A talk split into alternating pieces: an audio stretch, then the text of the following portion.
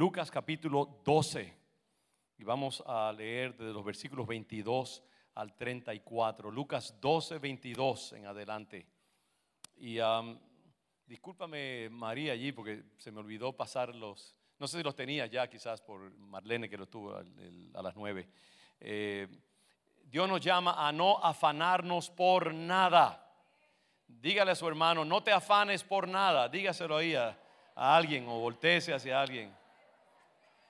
Easier said than done, dicen los americanos. Más fácil decirlo que hacerlo, pero Dios tiene un llamado a nosotros para que no estemos afanosos. El apóstol Pablo dice también así, por nada estéis afanosos.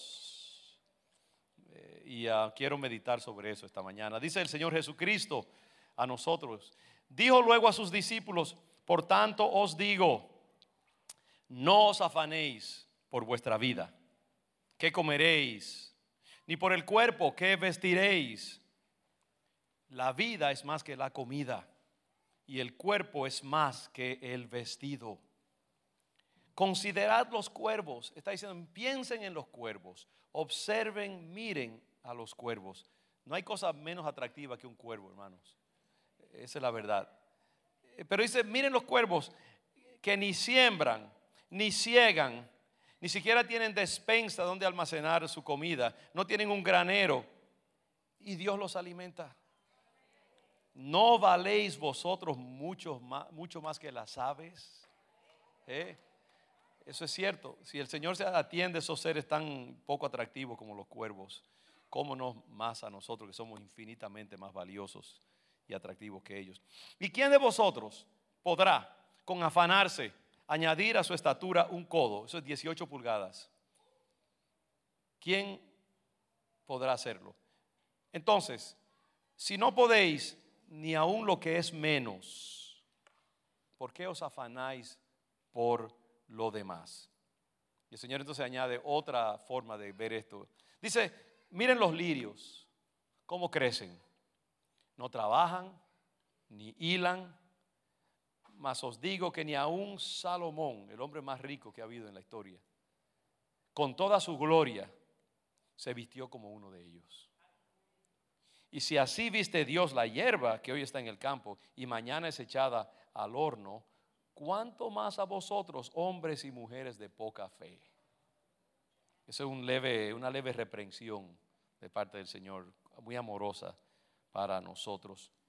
Vosotros pues no os preocupéis por lo que habéis de comer, ni por lo que habéis de beber, ni estéis en ansiosa inquietud. Porque todas estas cosas buscan las gentes del mundo, es decir, los que no conocen al Señor, los que no conocen la palabra de Dios. Ellos se preocupan por todas estas cosas. Pero vuestro Padre sabe que tenéis necesidad de estas cosas. ¿Y cuál es la conclusión de todo esto? Mas buscad el reino de Dios. Otro pasaje dice, primeramente el reino de Dios. Y añade en otra parte, y su justicia. Mas buscad el reino de Dios. Y todas estas cosas os serán añadidas. Amén. Qué bendita promesa de parte del Señor. Eh, eh, eh, ayer en la, en la noche estaba reflexionando sobre qué compartí con ustedes esta mañana y me puse en oración y me vino claramente este llamado a compartir con ustedes acerca del afán y la ansiedad. Gracias a Dios ya yo vencí eso hace mucho tiempo y no padezco de ella en absoluto, pero me recuerdo. Mentira. Yo brego con la ansiedad, lucho con el afán, la tendencia a creer que el mundo depende de mí, que si yo no estoy no va a pasar.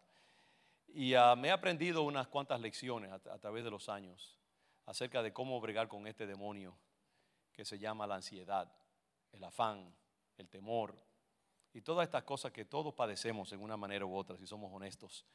Y eh, sentí que el Señor me llamaba, sobre todo en este tiempo que estamos viviendo, donde de nuevo asoma la cabeza, la serpiente esta del COVID-19 con un variante diferente, que, nos, ah, que llena el mundo de nuevo de temor. Ya cuando todo parecía que había pasado y ya la gente estaba contenta de ir al cine y a los restaurantes estaban llenos y los parques, eh, de momento otra vez, ese es como el monstruo de la película, que lo, parece que lo mataron y ya cuando se va a terminar la película aparece otra vez. Eh, o el villano que nunca se puede vencer. Y así es esto. Y hoy nuevamente nuestros corazones se llenan de temor, de angustia. Otra vez estamos consultando los medios de comunicación para escuchar cualquier cosita que nos pueda dar una ventaja sobre el vecino, sobre cómo lidiar con esta situación. Y ah, nos llenamos de sentido de conspiraciones, de manipulación acerca del virus, eh, etcétera, etcétera. Y la gente se llena de nuevo de ansiedad. Sobre todo como que ya uno bajó la guardia y entonces vuelven otra vez eh, a, sonsacar a uno de, la paz y la tranquilidad. Y este es un tiempo que como pueblo de Dios necesitamos volver a meditar en las promesas de la palabra, el llamado de la palabra a mantener una postura de ecuanimidad y de tranquilidad en el Señor. La palabra tiene mucho que decirnos acerca de cómo mantener la paz. Eh, hay pasajes por donde quiera acerca del llamado a no temer, a estar confiados en el Señor, a poner la mirada en nuestro Dios. Y una vez más eh, se hace importante escuchar la voz del, del Señor Jesucristo, que nos dice, no temáis, no se afanen por su vida, por su supervivencia, por su cuerpo, por su comida, por su vivienda. El Señor tiene control y cuidado de todas estas cosas. Y este capítulo 12 de Lucas nos habla, eh, eh, desde el principio mismo, ¿no? Eh, el Señor está hablando acerca de, eso. En el, en el, versículo 4, por ejemplo, Él habla acerca de no temer a los que matan al cuerpo, pero que después no pueden hacer nada más. de, temerle a los que pueden matar el cuerpo y matar el alma, eso sí, pero de tener cuidado. Más adelante, en el versículo 8, él habla acerca de, lo importante que es confesar a Cristo como Señor y Salvador. Eh, y que no, no, no, nos preocupemos cuando nos lleven ante magistrados y autoridades, porque el Señor proveerá las palabras que necesitamos decir en nuestra propia defensa. De nuevo, no temer, eh, cuando digo eso, digo, por ejemplo, los pastores a veces tememos de que vamos a predicar. Eh, yo les digo que uno siempre lucha. Tengo el mensaje, eh, esa es la tarea de todos los predicadores durante la semana. Ya prediqué el, sermón de, de, domingo, ahora otra vez fuego a la lata para el próximo, el próximo domingo. Y, uno tiene que descansar. Yo tengo que aprender a descansar en el Señor. Si Señor, tú sabes, tú tienes todo en tus manos, tú sabes lo que quieres que yo predique, tú me lo darás en el momento apropiado. Más adelante, en el versículo 13 hasta el versículo 21, él habla del rico insensato que se preocupó demasiado por el dinero, la riqueza. Se obsesionó tanto con el dinero que se olvidó de su destino eterno. Y la muerte lo sorprendió y no estaba preparado para la eternidad porque se obsesionó demasiado con las cosas materiales.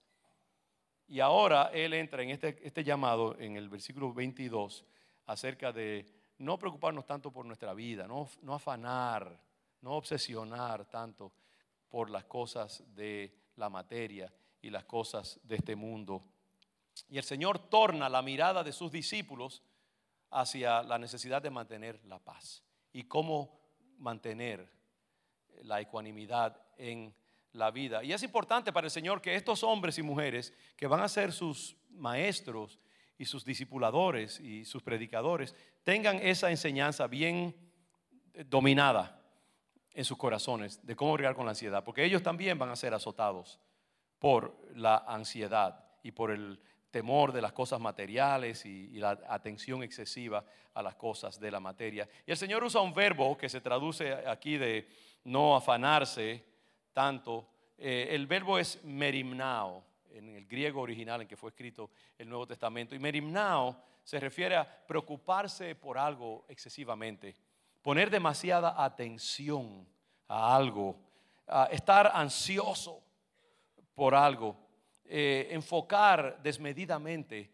algún evento, algún asunto, algún proceso, alguna eh, dimensión de la vida. No, no darle la atención adecuada, pero darle demasiada atención. Esa es la idea de preocuparse, tener temor, afanarse tanto. El Señor les advierte a los discípulos que, la, preocupación y el afán no son una actitud conveniente para los que conocen de Dios, los que saben bien la forma en que nuestro Dios opera.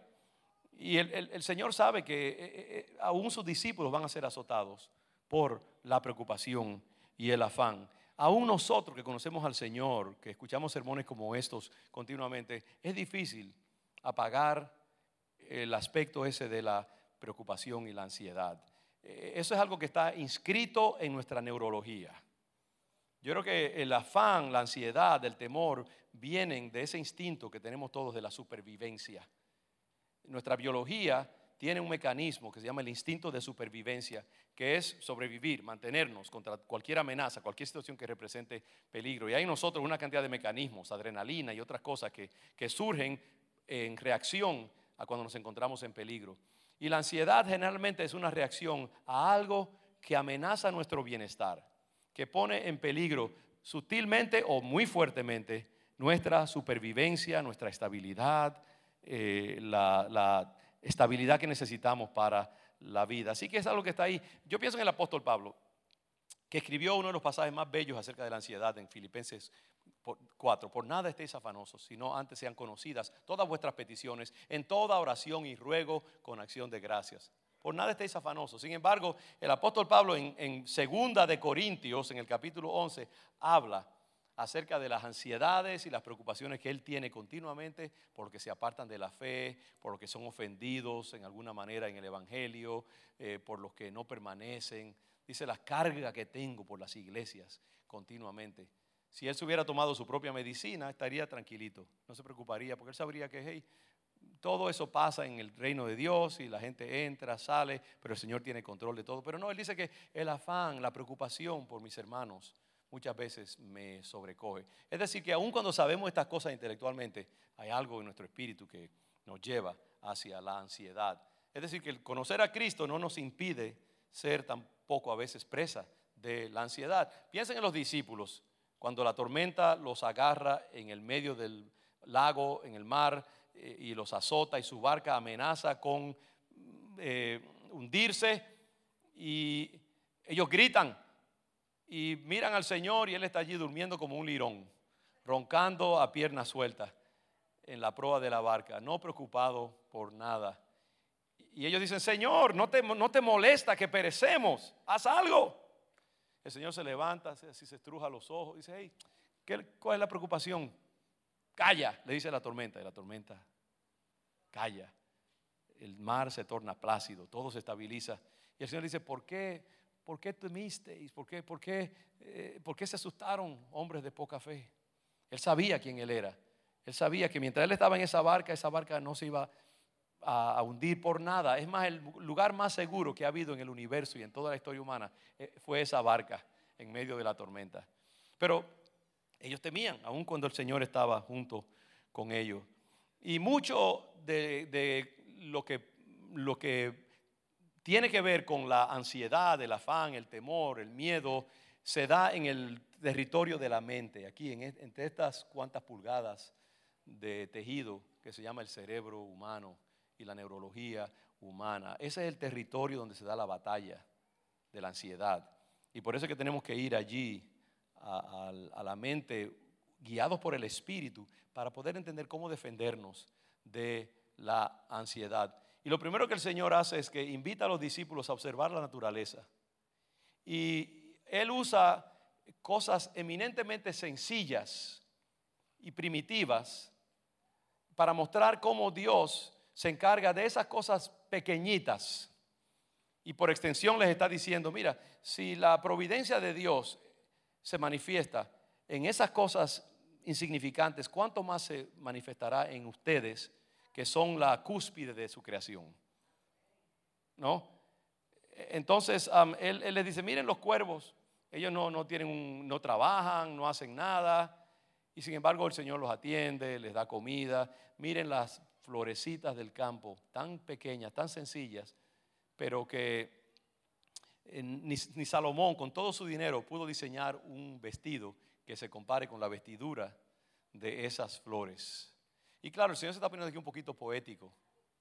Pero la idea es esa, que eh, si el Señor atiende las cosas más pequeñas de la vida y las mantiene, y si el Señor establece formas de darles comida y mantenerlas, ¿cómo no lo va a hacer con nosotros también?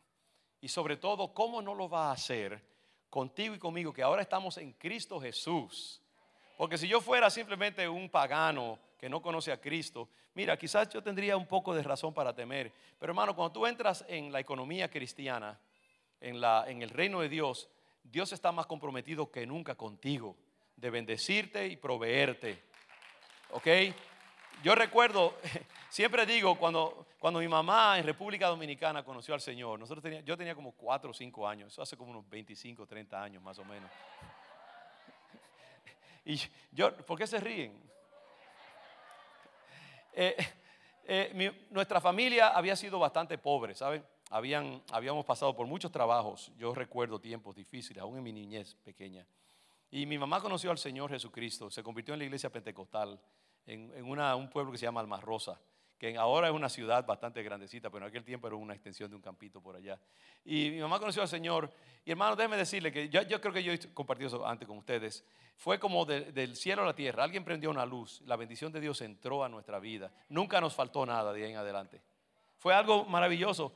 Eh, la provisión de Dios. No fuimos ricos, eh, pero sí tuvimos todo lo que necesitamos. Y yo les podría decir cómo el Señor proveyó, pero fue algo maravilloso de que la bendición entró a nuestra vida. Y desde ahí, esa bendición de Dios nos ha seguido a través de los años, a mí y a toda mi familia.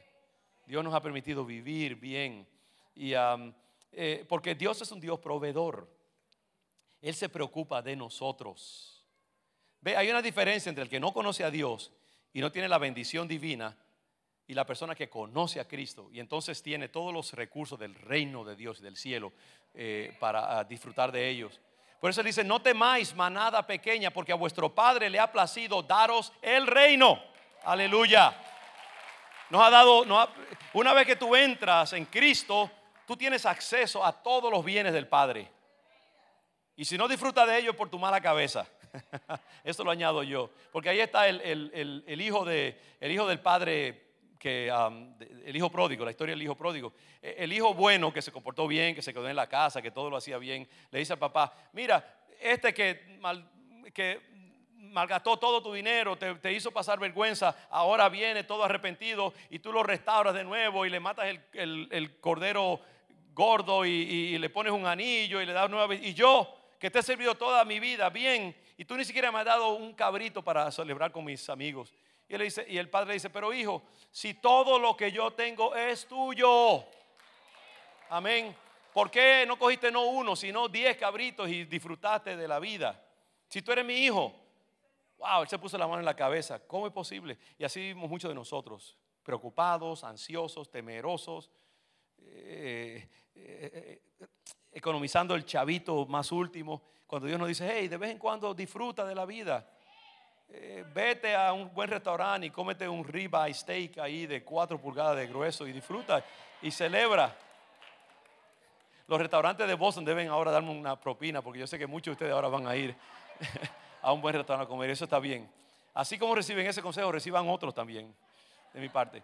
Pero hermano, muchas veces Dios quiere que vivamos como hijos del rey, que disfrutemos de las bendiciones, la condición que tenemos como hijos del Señor. Si Dios se preocupa por cosas insignificantes de su creación, ¿cómo no se va a preocupar por algo tan importante como la, niña de sus ojos, los que han recibido a Cristo como Señor y Salvador? Tú tienes que vivir en esa manera, como un hijo del rey, una hija del Dios Todopoderoso, tu Padre. Y por eso el Señor enfoca de esa manera, a vuestro Padre le ha placido daros el reino, daros todas las cosas. Es papá de quien tú estás hablando. Y es muy importante que tengamos esa idea. Yo decía esta mañana que cuando Dios crea algo, también provee para su mantenimiento. Escriba eso allí porque eso está bueno, ¿sabe? Dios también provee para su mantenimiento. Y yo he usado una historia. Aquí en Boston hay un centro eh, social que se llama el Kroc Center, que queda no muy lejos de aquí, del Salvation Army, el Ejército de Salvación. Ese es un lugar grandísimo eh, que es un centro de recreación, tiene una escuela de culinaria, tiene una piscina, una cantidad de cosas, un centro bastante grande, dado para bendecir a la gente que vive en el inner city, en la ciudad central de Boston. Y la señora que proveyó ese centro es la eh, viuda, o era, no sé si ya falleció, la viuda del fundador de Burger King, creo que es, o McDonald's, uno de los dos. En McDonald's creo que fue. Ok, gracias. eh, tenemos aquí experto en eso.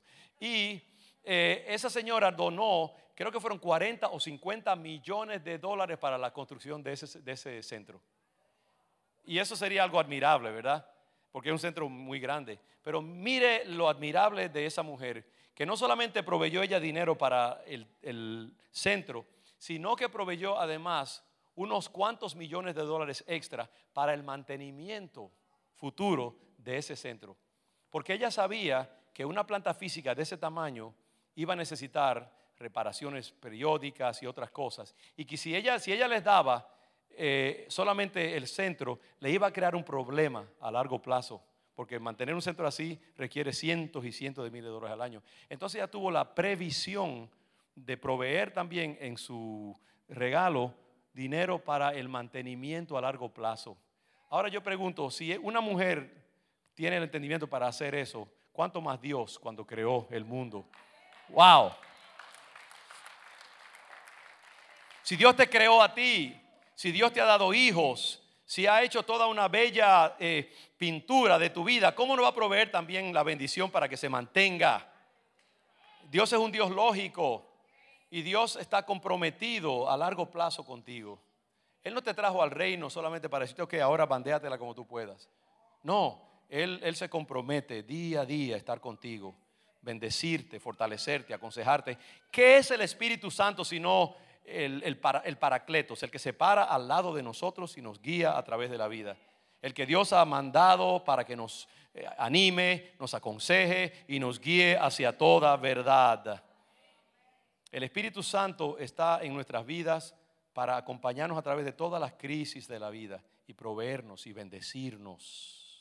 Si nosotros solamente entendiéramos esto. Así que el Señor nos dice, mira, yo creé los cuervos, los pájaros diferentes, las, la, la, las flores, y yo los mantengo. Entonces, ¿por qué no voy a mantenerte a ti también?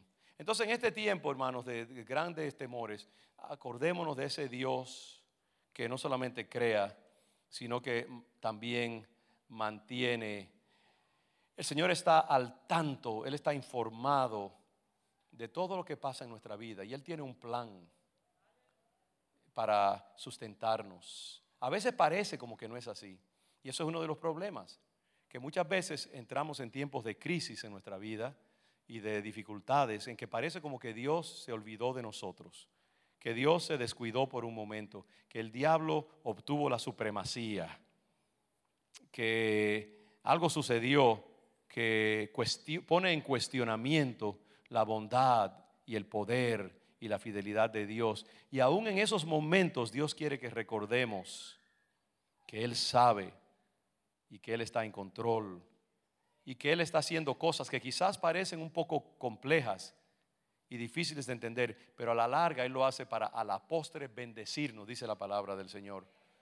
Cuando Marta, después que su hermano Lázaro ha muerto, se acerca a Jesús y lo encuentra en el camino, que Jesús viene de otra parte a su casa eh, después de la muerte de su hermano, Marta le dice, Señor, si tú hubieras llegado a tiempo, si tú hubieras estado, mi hermano no habría fallecido. Se lo dice como una leve acusación. Si hubiera cogido un taxi en vez de venir caminando, quizás mi hermano no hubiera... ¿Sabe lo que el Señor le dijo? Marta, no te he dicho que si crees, tú verás la gloria de Dios.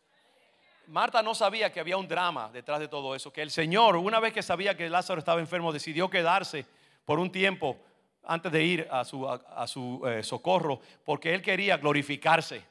Él quería que Lázaro se muriera y que apestara para entonces sanarlo y darle vida, para que su gloria fuera mayor, su poder fuera más manifiesto. Él estaba orando, él sabía, él amaba a Lázaro, él amaba a Marta y a María, él tenía un plan, pero se tomó el camino más eh, complicado para llegar. Y si Marta hubiera sabido que el Señor iba a resucitar a Lázaro, wow, lo hubiera pasado tranquila, estaría fresquecita como una lechuga.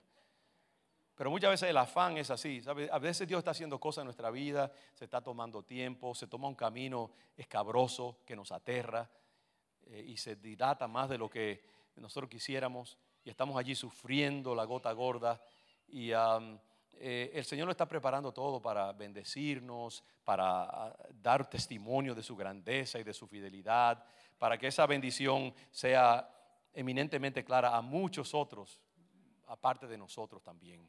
Porque a veces Dios está preocupando no solamente por ti, sino también por los que están a tu alrededor. Dice el salmista, verán esto muchos y temerán y confiarán en Jehová. Y muchas veces Dios está sazonando sus dramas, está sazonando sus intervenciones, las está cociendo a fuego lento para que sepan mejor cuando las disfrutemos. A veces Dios está preparando algo para muchos alrededor de nosotros. Y nosotros tenemos que pacientemente esperar a Jehová.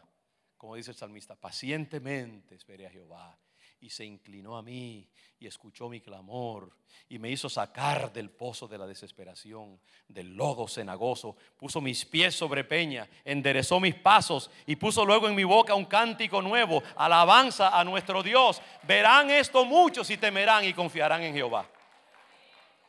A veces hay que esperar pacientemente las soluciones de Dios y saber que Él está en control, que Él sabe lo que necesitamos, que Él está preparándose una liberación gloriosa y que simplemente tenemos que estar tranquilitos, estar quietos y saber que yo soy Dios.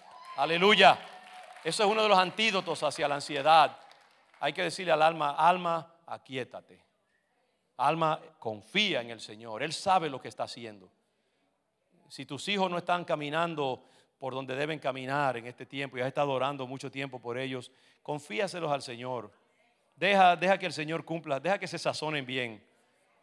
El Señor a veces le da soga a los hijos para que eh, vayan por ahí, den vueltas y saltos y después los jala otra vez. Ya escarmentados, eh, aleccionados, y, y entonces Él hace la obra. Mientras tanto, ora y clama al Señor y chúbale al sabueso divino para que lo persiga. All right. Ese chúbale es una palabra caribeña. Quiere decir, sick uh, échaselo encima al, sabueso divino. Y el Señor se encargará de ello en el momento, porque Dios tiene un plan para cada uno de nosotros. Y a veces sus planes son más complejos de lo que nosotros pensamos. Y ahí llega un momento que uno tiene que decir, Señor, ya, dejo de, ya voy a dejar de afanar, luchar, agonizar, te lo entrego, te lo suelto. Encárgate tú de Él. Cuando tú no puedas bregar con algo, déjaselo al Señor y eso te ayudará a estar en paz. No, eh, tú eres, como digo, eh, eh, es importante que tú recuerdes que tu Dios está al tanto de tu necesidad. Hay otra cosa que a mí me ayuda también a bregar con la ansiedad y es saber que yo no estoy condenado por el resto de mis días a ser esclavo de la ansiedad. Recuerda eso, hay una alternativa. ¿Por qué digo esto? Porque muchas veces yo creo que uno de los problemas más serios de los que padecemos de ansiedad o de depresión o lo que sea, es que pensamos, mira, yo estoy condenado para el resto de mi vida a bregar con esto y a, estar bajo su dominio. Porque pasan los días y no podemos salir de ello y el afán nos domina y creemos como que la ansiedad es una condición que no se puede controlar y, yo creo que parte de la, de la solución está simplemente en entender que no, que no es así, que hay alternativa, que yo puedo tomar control de, de, mi ansiedad y de mi depresión, que hay maneras que el Espíritu Santo me puede ayudar, hay enseñanzas de la palabra de Dios, que la, la ansiedad no es dominante, es como el pecado también. La Biblia dice que Dios nos ha librado de la esclavitud al pecado. No quiere decir que no tengamos que lidiar con Él, pero de estar esclavizados a Él, el Señor nos liberta y nos da agencia, nos da dominio, nos da control, nos ayuda cada día a aprender cómo mantenerlo bajo el dominio del Señor y del Espíritu Santo. Y saber eso solamente ayuda mucho, porque eso entonces te, te indica que tú puedes hacer cosas. Por ejemplo, una de las cosas que a mí me ayuda eh, a lidiar con la ansiedad es quitar la mirada del problema y obligar mi mente a dirigirse a la solución que Dios tiene. Quitar la mirada de la amenaza y decirle a la mente, ahora no, deja eso y enfócate en la promesa divina, lo que Dios dice. Porque la ansiedad es como una serpiente que quiere hipnotizarte con sus ojos. Ella quiere que tú te enfoques en sus ojos y entonces ya no tengas poder para salir de, su mirada. y Dios te dice, mira, cuando, te, cuando estés ansioso, eh, usa de tu libertad y, comienza a pensar en cosas positivas. Comienza a pensar en mis promesas. A mí, por ejemplo, me encanta cuando yo estoy así en situaciones de ansiedad, uno de los versículos que más me ha ayudado es ese sencillo, Jehová es mi pastor, nada me faltará. Entonces yo eh, eh, me obligo a, dejar de mirar la serpiente y miro al Señor y eh, declaro sus promesas, declaro su fidelidad. me meto entonces en el, en el esfuerzo de generar energías positivas mentalmente. Entro en adoración. Enseguida busco un refugio, un lugar y me siento. Y me enfoco en el Señor. Y oro. Y declaro las bondades del Señor, su fidelidad. Paso tres, cuatro, cinco minutos en un lugar que es como un refugio. Y allí yo siento que mi alma se renueva. Y poco a poco esa energía negativa va decayendo y entra la esperanza de nuevo y entra la paz. Simplemente porque quité mi mirada del problema y la puse en la promesa del Señor. Porque, y eso me ayuda porque yo sé que esa ansiedad, así como entra, así también se puede ir si yo hago lo que tengo que hacer. Y eso nos lleva a esta idea de que nosotros es importante que nos enfoquemos en Dios antes que en las cosas del mundo, los problemas del mundo, los afanes del mundo. Solamente pensar en el Señor, su amor, su fidelidad, su compasión, su misericordia, su paciencia con nosotros, su compromiso con nosotros, eso genera, yo diría, mm, en nuestro organismo eh, sustancias que, químicas inclusive que promueven el bienestar. ¿Sabes que hay sustancias en tu cuerpo? Endorphins, por ejemplo, como se dice en español, pero hay sustancias químicas que generan tranquilidad. Es como una, es como una pastilla natural que tú te tomas. Y la manera de generar la, sustancia es a través del pensamiento. El pensamiento genera esa sustancia que te trae paz. Y por eso es tan importante enfocarnos en Dios. La palabra dice, tú guardarás en perfecta paz a aquel cuyo pensamiento en ti persevera. ¿Mm? Mire eso, si, tú, si tu pensamiento persevera, ¿qué quiere decir perseverar? Quiere decir mantenerse enfocado, es hacer una decisión, es eh, eh, determinar. Yo voy a pensar en Dios, no voy a pensar en el diablo que está tratando de destruirme. Yo voy a pensar en mi Padre que me ama, voy a pensar en las cosas del reino, del Espíritu, y voy a, pensar en ese Dios que, ah, tiene tantas buenas cosas para mí, que me ha prometido estar conmigo todos los días hasta el fin del mundo que me ha dicho que en el mundo yo ya haré aflicción, pero que confíe porque Él ya venció el mundo. Él lo destruyó. A Él le tiraron todas las, las misilas habidas y por haber y Él se las batió al diablo de honrón. Todas, incluyendo la cruz y la muerte. Y como Él venció en mi sustituto, ahora yo puedo vencer a través de Él, identificándome en Él. Porque la clave está eso. Si tú te identificas con Cristo, entonces lo que Él alcanzó, tú lo puedes alcanzar también si tú te enfocas en Él. Y por eso en Filipenses capítulo 4, versículo 8 y 9, hay una gran bendición para, para nosotros acerca de eso, de enfocarnos. Y la pregunta es para ti, ¿en qué tú te estás enfocando? ¿En qué tú estás concentrando tu atención? Y el apóstol Pablo dice allí en Filipenses 4, 8, por lo demás, hermanos, todo lo que es verdadero, todo lo honesto, todo lo justo, todo lo puro, todo lo amable, todo lo que es de, buen, nombre, si hay virtud alguna, si algo digno de valor y de alabanza hay, en esto piensa, en esto pensad. En otras palabras, trata de mantener tu mente enfocada en, en las cosas buenas, nobles, que te inclinan hacia lo positivo, lo eterno, lo que genera bendición en tu vida. Piensa en esas cosas. Porque dice entonces en el versículo 9, lo que aprendisteis y recibisteis y oísteis y visteis en mí, esto haced. Y mira aquí la conclusión. Y el Dios de paz estará con vosotros. ¿Por qué no dice el Dios de poder, el Dios de, de gracia o el Dios? No, el Dios de paz. Porque cuando tú concentras tu vida y tus energías en cosas que abundan para bendición y para respeto, admiración, virtud, eso generará en ti la, energía positiva que te mantendrá en paz. Yo trato en todo lo posible, de, antes de acostarme, una hora o media hora antes, no estar metido en el internet.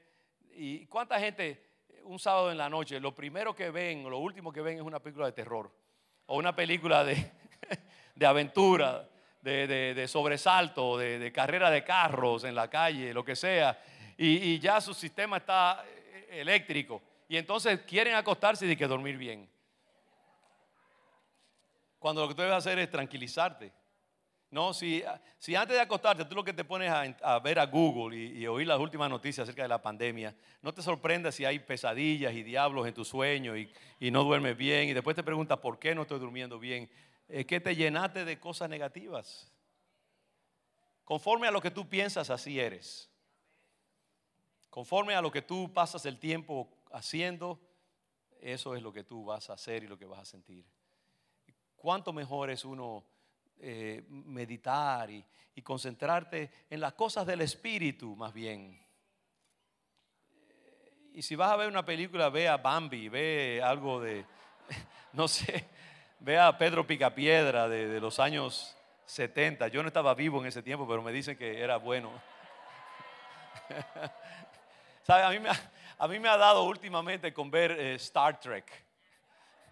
Eh, la, versión de Picard, Jean-Luc Picard. Y uh, Meche se ríe de mí porque ah, eso es lo que estoy consumiendo últimamente. Un hombre que ha consumido tantas otras películas que no, no debiera estar viendo. Pero en este tiempo de mi vida he querido ver a, Star Trek. Porque Star Trek, el bueno siempre gana. y, y, esos extraterrestres malignos terminan avergonzados y pierden y los oficiales de Star Trek son generosos y fieles y, leales y tienen mucho valor y, son diestros en defender el universo. Y eso me, genera buenas sensaciones y buenas energías. Porque en este tiempo de mi vida yo necesito buenas energías. Si me pongo a consumir eh, Wonder Woman o lo que sea, o, eh, Van Damme, ¿cómo se llama él? Lo que sea, ahorita que voy a volverme loco. Entonces, Pensemos en las cosas buenas. Pensemos en la bondad de Dios, los propósitos de Dios, su compromiso con nuestra vida, las cosas del reino de Dios. Y eso nos va a ayudar.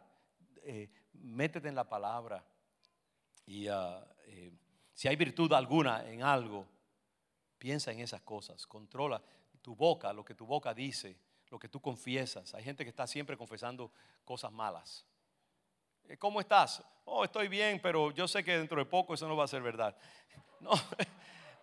Piensa en cosas buenas, confiesa que Dios es bueno, que Dios está contigo, aunque no te lo creas tú mismo. Confiésalo solamente hasta que te lo creas, hasta que se convierta en algo positivo. ¿Sabe que según tú confiesas, así será tu vida? Hay veces que hemos tenido tantas experiencias terribles en la vida que ya nuestra conversación se hace negativa. Y entonces tenemos que reentrenar el cerebro por las, cosas que confesamos. Porque ah, por lo menos tú puedes controlar lo que dice tu boca. Y tú puedes decir cosas buenas aunque no te las creas. Y poco a poco eso va reprogramando tu cerebro. Y entonces poco a poco tu cerebro va a ir pensando de manera positiva. Eso es real. Cualquier eh, psicólogo te va a decir que el acondicionamiento es algo bien importante que cambia el cerebro. Quizás tú no puedes meter tus dedos en las neuronas de tu cerebro y cambiarlo, pero tú puedes a través de tu palabra y lo que tú dices y hablas comenzar a manipular las neuronas de tu cerebro. Así que habla positivamente, confiesa positivamente, piensa en cosas positivas, ten conversaciones positivas, consume entretenimiento positivo. En este tiempo el diablo quiere que nosotros nos metamos al, al internet y que veamos todas las noticias negativas que podamos acerca del COVID. Las mil maneras que el COVID va a llegar a nuestras narices. Y tenemos que, eh, en algún momento tenemos que decir, no, no, hay hermanos que son expertos en enviarme mensajes de destrucción y cataclismas. Hay algunas personas que se especializan, yo no sé cuándo encuentran el tiempo, pero siempre están mandando eh, cosas de amenaza, de terror, de muerte, de COVID, de cómo nos puede destruir en mil maneras exquisitas. Y es porque estamos consumiendo todo lo negativo, estamos eh, oyendo lo último de Fauci o lo que dijo Biden o quien sea, y somos de derecha, estamos pensando que estos liberales están tratando de manipular la vida y de hacer, y entonces nuestra vida está continuamente, mire, yo hace tiempo que entré en una dieta de noticias. Desgraciadamente, eh, eh, estoy pagando el New York Times y ni lo leo ya hace meses.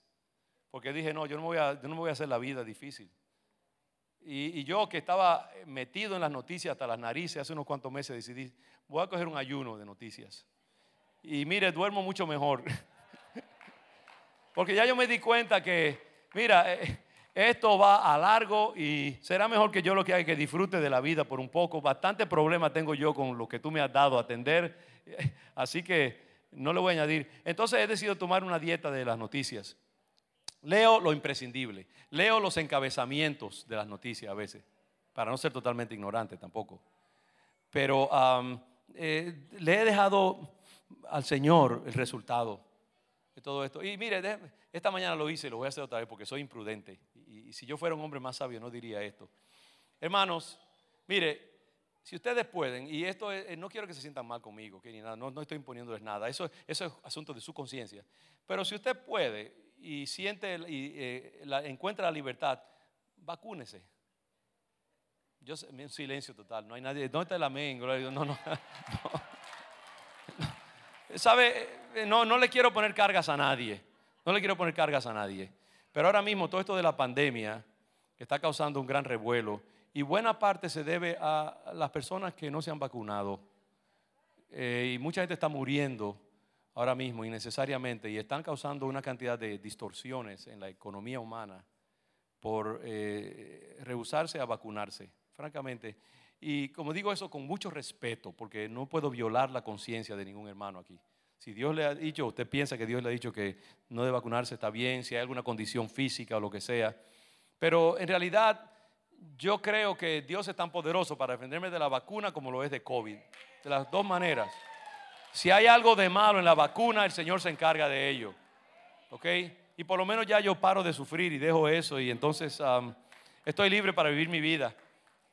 A, mí me gusta cuando me preguntan, eh, voy a un lugar médico, ¿usted está vacunado? Sí.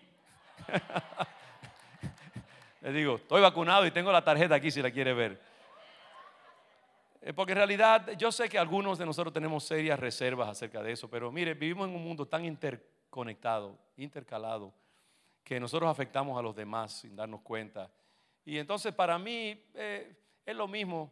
Si Dios me va, me, va a defender, eh, me va a defender con o sin vacuna y me va a defender de la vacuna o por la vacuna. Yo no sé, pero así que eso me da a mí una libertad bien grande. Y entonces, porque es que hay tanta controversia en el mundo, y yo creo francamente, de nuevo, por imprudente que soy, que a veces hay en nosotros como una cuestión de no dar nuestro brazo a torcer. Y a veces tenemos que humillarnos y decir amén. Yo pasé, lo pasé muy bien los meses sin vacunarme y me sentí libre. Yo le digo a Meche, y estamos de acuerdo, nosotros no nos eximimos de casi nada durante el tiempo de, los primeros meses de COVID. Nosotros hicimos todo lo que hacíamos. Disfrutábamos más de los restaurantes porque íbamos y estaban vacíos. Entonces los meseros estaban más humildes, nos atendían mejor. Ah, eh, no teníamos que hacer reservaciones. Íbamos a los parques y estaban vacíos, caminamos como reyes, dueños de todo el parque. Ah, lo hacíamos todo vivíamos tranquilísimos y gozamos de la vida y, eh, porque estábamos confiados en el Señor. Vino la vacuna y yo dije, mira, mi, posición pública es importante y por lo tanto voy a vacunarme para poder decirle a mis hermanos, no se preocupen, yo estoy bien. Y ah, yo sé que hay otras cosas que dicen que no, que esto y que lo otro, pero ahí está el problema. Que por cada cosa buena que tú oigas vas a oír 10 negativas. Por cada persona que te diga, no te preocupes, cada médico que haya, que no, tú estás vacunado, estás bien, va a haber 10 médicos neuróticos que te van a decir, no, eso es mentira, porque fulanito se murió en tal estado, en una selva de África, alguien se vacunó y cogió el COVID y se murió. Vino un pájaro y lo picó y se murió con COVID. Eh, y entonces hay 20 mil escenarios de maldad. ¿Por qué? Porque hay billones de seres humanos. Y si tú coges estadísticamente un, un, milésimo de 1%, de todas las cosas que pueden pasar en el territorio humano, va a haber miles de, relatos de terror y de, tragedia. Así que si tú quieres encontrar razones para preocuparte, vas a encontrar no una, sino cien mil. Entonces es mejor que tú vivas en paz y que encomiendes tu vida a la gracia del Señor. Y que te encomiendes a sus brazos. Si te quieres poner la vacuna, póntela. Y si no, está bien, que Dios sea contigo, conforme a tu fe te será hecho. Pero es importante que, eh, yo no sé por qué dije eso, pero es gratis, es una ñapita para ustedes. Eh, pero yo creo que todo eso viene de confiar en el Señor, descansar en sus brazos. Eh, Dios está contigo en las montañas y en los valles. Donde quiera que sea, el, Señor es poderoso para en, ah, protegerse y cuidarte. Lo último, eh, entre las muchas cosas, yo creo que la otra vez, la próxima vez que predique voy a hablar un poquito más sobre esto también de la ansiedad, porque hay tanto, tanto material eh, el control divino es algo que debemos enfocar. Hay cosas que tú puedes controlar y hay cosas que tú no puedes controlar, están fuera de tu control. Y entonces tú tienes que saber cuándo ceder el control al Señor y cuándo hay cosas que mientras tú más te afanas por controlarlas, más problemas vas a tener, más a sufrir, vas a sufrir porque no están en tu control. Esta pandemia es algo así los virus han estado con nosotros desde la fundación del mundo. Y hace años yo leía eh, en ciertas publicaciones médicas donde decía que el temor de muchos epidemiólogos, eh, en aquel tiempo que yo leía eso, estamos hablando 15, 20 años atrás, que el gran temor de la modernidad era que iban a surgir supervirus, virus tan resistentes que no obedecerían a ninguna vacuna y que se mutarían muy rápidamente y tendrían una capacidad muy grande para cambiar de forma, de manera que ninguna vacuna pudiera atraparlos y neutralizarlos. Y hoy en día es posible que estemos en esa dimensión. Entonces, eh, eh, yo tengo que e-, elegir si yo me voy a meter en una cueva por el resto de mi vida o si voy a vivir libre en el Señor y encomendarme a la gracia del Señor. Hacer lo que yo pueda, sí, hacer lo que yo pueda. Y por eso digo, si puedes, vacúnate. Si tienes que usar tu mascarilla en algún lugar, amén, si te sientes mejor en eso. Pero llega un momento en que uno tiene que abandonarse a los brazos del Señor y saber que hay cosas que están más allá de nuestra capacidad para controlar y tenemos que vivir una vida abundante. El Señor nos ha llamado una vida abundante. El Señor, el Señor no me ha llamado a estar acorralado en una casa 24 horas al día con temor de que el virus se pueda meter por la rendija de una ventana media abierta. El Señor me ha llamado a moverme con gozo, con libertad y confiarme a su misericordia y a su bondad. El saber lo que yo puedo controlar y lo que no puedo controlar es una gran fuente de tranquilidad y de paz. El, el soltarnos a la provisión divina, al que está en control del universo, y morir al afán de controlar. ¿Sabe ustedes, los médicos van a decir esto, los psiquiatras, que uno de los problemas con la ansiedad es el control. La gente que quiere estar en control de la vida está muy propensa a la ansiedad. Porque cuando perdemos el control, entonces pensamos que el mundo se nos va a caer encima. Y mientras tú más te ajustas a, las fluctuaciones del mundo que están más allá de ti y a los planes de Dios que no son tus pensamientos, ni, ni, sus, ah, eh, sus planes son tus planes. Y tú simplemente aprendes a vivir humildemente. Cada día trae su propio afán, cada día trae su propio mal, como dice el Señor. ¿Por qué te vas a preocupar por lo que va a pasar dentro de 10 años? Lo que pasó hace 100 años atrás, lo que tú no puedes controlar, el virus que puede agarrarte cuando salgas del bus o en el bus. Eh, hay un momento en que tú tienes que decir, mira, ya yo he hecho todo lo que he podido. Y ahora, Padre, confío mi vida a ti. Y, me abandono a ti. Porque este mundo va a continuar con más problemas. No solo, eh, lo que estamos viendo yo diría que es probablemente, posiblemente poco para otras cosas que pueden venir. Y nosotros tenemos que entonces confiar nuestras almas al Señor y dejar entonces que Él nos diga cada día. Porque cada día traerá su propio afán, como dice el Señor aquí. Yo he aprendido, hermanos, que yo no soy el centro del universo y que el mundo depende de mí menos de lo que yo pienso o me gustaría pensar. Que el mundo está muy bien sin mí y que lo mejor será que yo disfrute de estos poquitos años que tengo aquí sobre la tierra, porque después que yo me muera vendrá otra cosa peor o, y no, y cuando yo me muera vendrán 10 pastores mejores que yo a tomar control de la iglesia, déjeme decirle. En mis mejores momentos yo creo eso Eh, yo me voy de vacaciones y, cuando regreso, como digo, la gente está feliz de que yo me fui. Yo encuentro que la, iglesia está mejor. Yo digo, wow, tengo que irme más a menudo entonces. Los pastores están contentos porque no me tienen a mí vigilándolos. El grupo de adoración están felices. La gente que está en el sonido y en la proyección dicen, ah, ah puedo descansar. El pastor no está aquí este domingo. Surgen nuevos líderes, eh, cosas buenas pasan. Eh, la gloria de Dios en la tierra. Yo allá en Maine sufriendo porque mis hermanos no me tienen aquí para guardar el mundo y protegerlo. Y yo creo que por eso que el Señor eh, diseñó el sábado. El sábado. Porque eh, Él dijo, ustedes tienen que guardar y descansar, porque ustedes van a llegar a creerse que el mundo gira alrededor de ustedes y que si ustedes han de trabajar, el mundo se va a caer encima.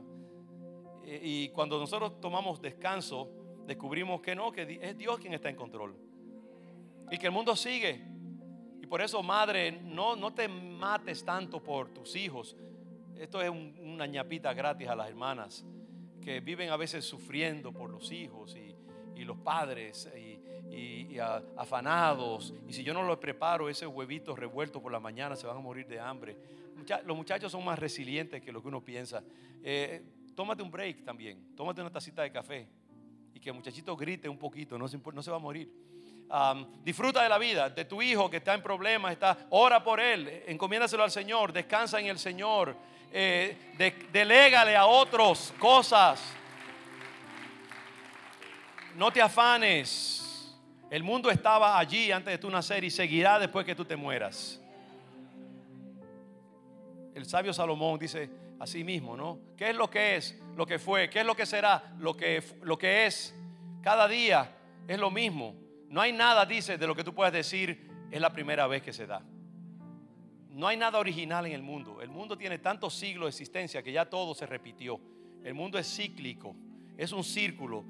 Va y vuelve y va y vuelve. Y nosotros entramos a esa rueda y creemos que estamos haciendo algo nuevo, diferente, que estamos cambiando. El mundo, el mundo es como es y como será hasta que Cristo venga. Así que disfruta del viaje, disfruta del viaje. Aleluya, tómate un buen juguito en el avión, por no decir otras cosas. Tómate un cafecito, sonríele a la azafata y al que está al lado tuyo eh, y disfruta del viaje. Porque ya una vez que tú estás allá arriba, 30 mil pies de altura, tú no estás en control de nada.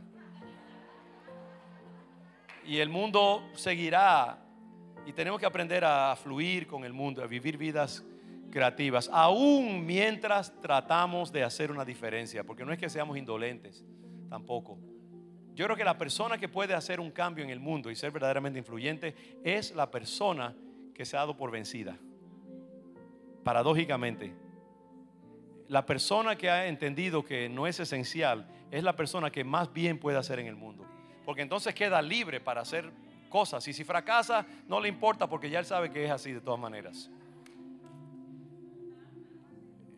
Yo digo que cuando una persona aprende la, la conformidad, la paz en el Señor, el descanso en el Señor, se convierte en un héroe eminentemente necesario para los demás. El mundo necesita gente que ha muerto a la necesidad de hacer un cambio en el mundo y que entonces Dios los libera para hacer un cambio en el mundo. Piensa en eso esta noche antes de acostarse.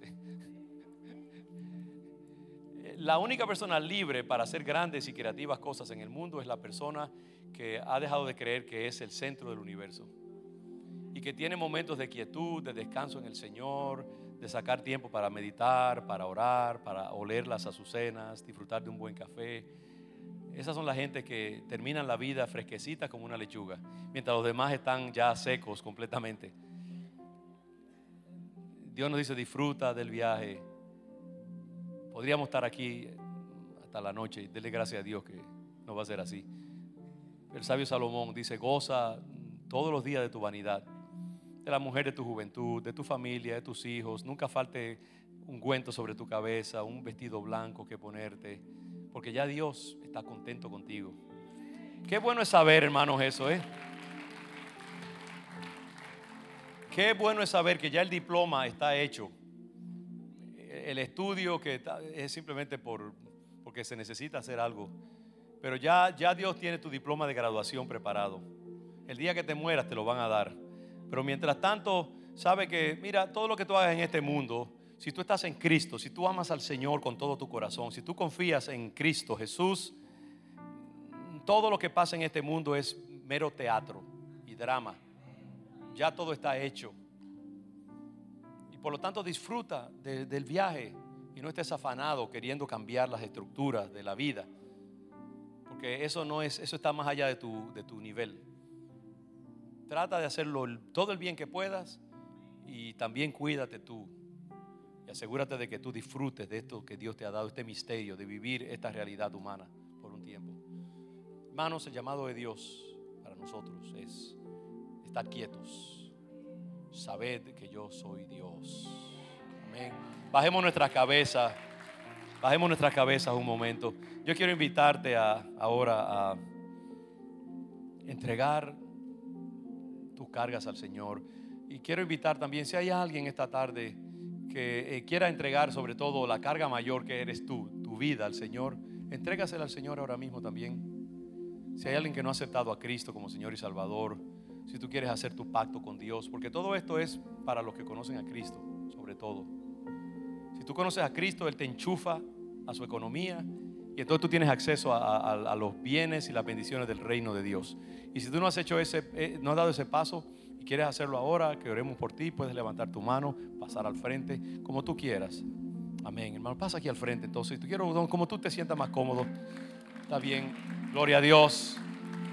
Si hay alguien más que quiera entregar su vida al Señor esta tarde y enchufarse al reino divino venga por acá o hágalo ahí, póngase de pie, porque es bueno también uno invitar al Señor en medio de sus familiares, entrar en, la, universidad de la vida en una manera pública delante del Señor. Hay algo, hay algo meritorio de cuando uno confiesa a Cristo en una forma así, sacrificial, que nos cueste algo.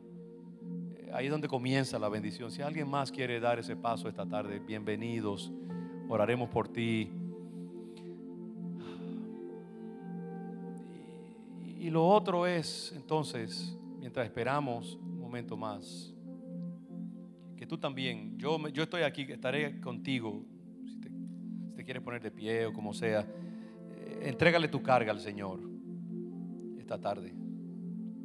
Si tú has estado afanado, abrumado por el COVID y, el temor de lo que va, a hacer con tu salud, si hay alguna lucha en tu vida, alguna carga o algo y quieres hacer alguna señal de entrega y de eh, trabar con el llamado de Dios, puedes ponerte de pie o pasar al frente como tú desees o estar allí tranquilo. Pero sí, Señor, yo te entrego mi carga, te entrego mi ansiedad, te entrego mi problema, te entrego mi carácter, te entrego mi lucha.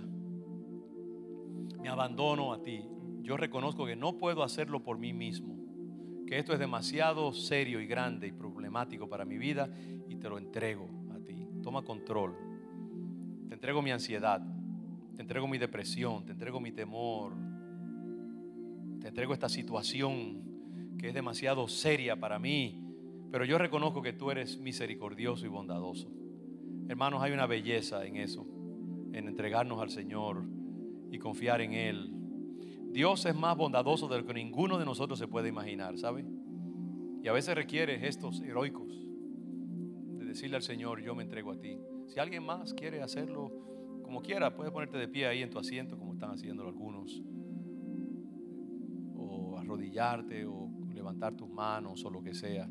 Entrégate. Yo me entrego. Yo estoy allí con ustedes ahora mismo, entregándole al Señor mi temor, mi ansiedad, mi tendencia a afanarme más de la cuenta y a creer que me voy a morir si Dios no interviene ahora mismo que le estoy gritando que lo haga. Qué bueno saber que tu Padre tiene una malla de protección debajo de ti.